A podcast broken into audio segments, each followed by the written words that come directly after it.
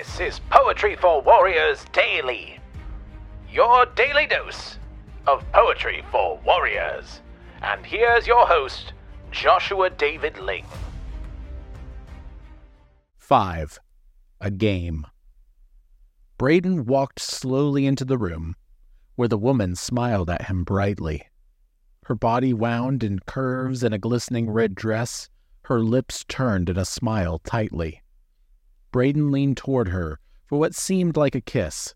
The woman closed her eyes, and Braden grabbed with his fist. Shadowlash from his pocket, now in the form of a pen.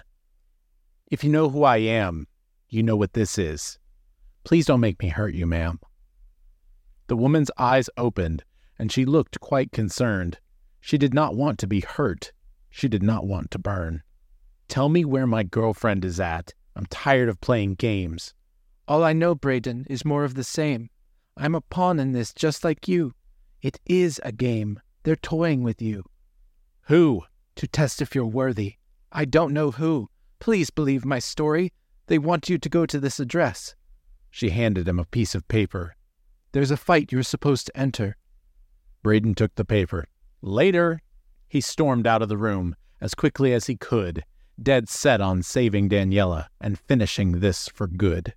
This has been Poetry for Warriors Daily. For more, visit joshuadavidling.com.